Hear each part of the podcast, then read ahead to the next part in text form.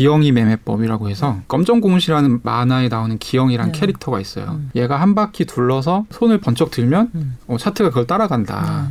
그래서 이제 이 사람들 사이에 되게 약간 노, 놀이처럼 되어 음. 있거든요. 그래서 이유가 없었어요. 그냥 들고 있으면 오르고 오르면 팔고 이걸 예측할 수 있는 방법들을 찾아내기 시작하는데 이제 그 중에 하나가 on-chain 데이터를 보는 거예요. 저의 지갑을 추적할 수가 있어요. A라는 코인에 비트코인 1000개가 있었는데 그 중에 500개가 거래소로 들어갔다. 이런 거를 트래킹할 수가 있거든요. 자기 갖고 있는 비트코인을 거래소 지갑으로 보내요. 그럼 이거는 무슨 신호냐면 팔겠다는 신호예요. 저도 개인적으로 좀 그래요. 이게 가격은 지금 있는데 이 가치를 도대체 어떤 기준으로 산정을 해야 될, 될, 될 것인가. 굉장히 또 음. 비트코인 전문가 입장에서는 초보적인 질문일 수도 있는데 그러니까 비트코인의 가격이 진짜 가치가 네. 있는 건지 어떻게 네. 아느냐. 그렇죠. 사실 따지고 보면 세상 모든 것들이 가치라는 게 확정되어 있는 게 없고 시장에서의 수요와 공급 이게 이제 가격을 결정하잖아요. 여기에 이제 원가 개념은 또 산, 산정할 수가 있는데 비트코인을 이제 채굴 하거든요. 전기세, 뭐 채굴기의 가격 뭐 이런 거 해가지고 지금 상태는 원가보다 훨씬 가격이 높아진 상태인데 그러면 그렇다고 해서 이게 너무 비싸기 때문에 안 살 거냐. 그러니까 한국 부동산이 지금 엄청 원가 대비해서는 정말 말도 안 될 정도로 높아졌을 거잖아요 가격이. 지금도 사실은 부동산 매매를 하시는 분들이 있단 말이죠. 가격이나 가치에 대한 논쟁은 실제로 비트코인 투자에 있어서 그렇게 네. 중요한 요소냐 그건. 아닌 것 같습니다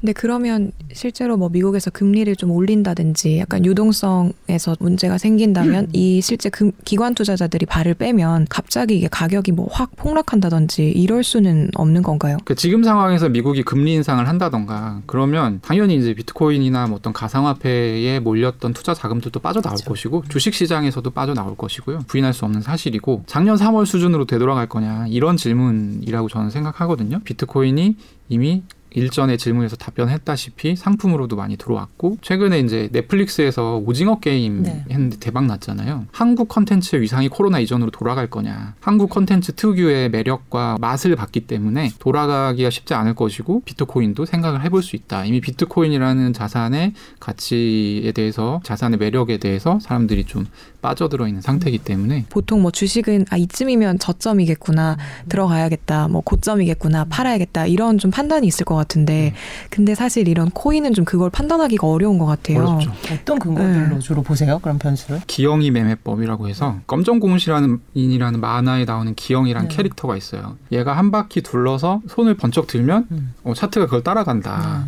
그래서 이제 이 사람들 사이에 되게 약간 노, 놀이처럼 되어 있거든요. 그래서 요게 이제 사실은 2017년에 코인 투자하시는 분들의 감성이에요. 이유가 없었어요. 그냥 들고 있으면 오르고 오르면 팔고 최근 몇 년 동안 그 세계에 머리 좋은 사람들이 집중적으로 몰려간 분야가 블록체인이랑 AI거든요. 이걸 예측할 수 있는 방법들을 찾아내기 시작하는데 이제 그 중에 하나가 on-chain 데이터를 보는 거예요. 저의 지갑을 추적할 수가 있어요. A라는 코인에 비트코인 1000개가 있었는데 그 중에 500개가 거래소로 들어갔다. 이런 거를 트래킹할 수가 있거든요. 이런 투자자들 고래라고 하는데 비트코인 많이 들고 있는 투자자들이 자기 갖고 있는 비트코인을 거래소 지갑으로 보내요. 그럼 이거는 무슨 신호냐면 팔겠다는 신호예요. 그래서 이제 이런 것들을 차트 형식으로 제공하는 서비스를 제공하는 업체가 두세 군데 이미 있고 아. 그 중에 한 군데는 이제 국내 업체고 이런 방법으로 이제 투자를 하는 방법도 있고 전통적으로 많이 보는 거는 비트코인은 펀더멘탈이 없잖아요. 네. 물건 얼마 팔고 이제 보통 기업처럼 그런 게 아니기 때문에 오로지 수요와 공급, 과매도 과매수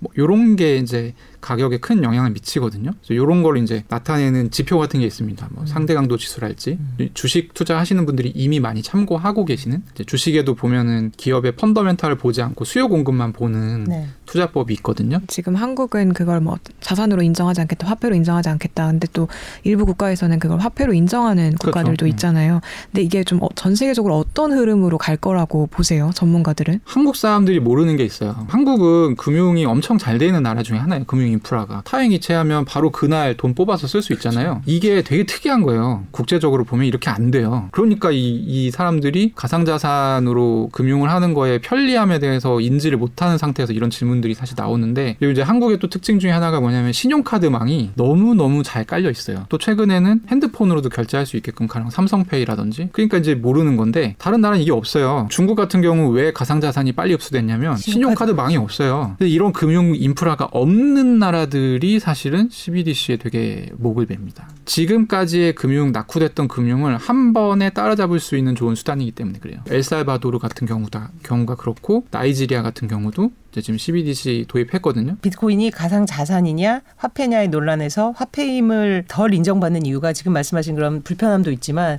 사실은 가격 변동성 때문이잖아요. 기본적으로는 네. 그렇죠. 뭐 언제 사면은 차를 1비트코인에 살 수 있고 언제는 0.5비트코인에 살 수 있으면 문제가 있는 거잖아요. 비트코인 가격이 지금은 이제 한화로 7천 원만 원 정도지만 이게 가령 한 개 10억 단위로 올라가게 되면 변동성이 사실 크겠느냐. 1억 단위에서는 천만 원 오르면 10% 오른 거지만 10억 단위에서는 천만 원 오르면 1% 오른 거잖아요. 근데 1% 단위의 환율 변동은 원화도 아주 자주 있는 일은 아니지만 일어난다는 거죠. 충분히 쓰는 사람이 더 많아지고 비트코인의 전체적인 가치가 더 증가하면 자연스럽게 해결될 문제다. 음. 이렇게 보시는 분들도 있고, 어, 이거 화폐로 쓸 필요가 없다. 왜 자꾸 근데 화폐로 못 쓴다는 거를, 자꾸 일종의 이제? 그렇죠. 음, 음. 허수아비 타격이다, 이거는. 음. 이런 분들도 계시고. 마지막으로 좀 투자 지금 고민하시는 분들한테 간단한 팁. 우리는 디지털 경제로 갈 거예요. 다들 핸드폰으로 지금 결제 다 하고 계시고 금융생활 다 하고 계시잖아요.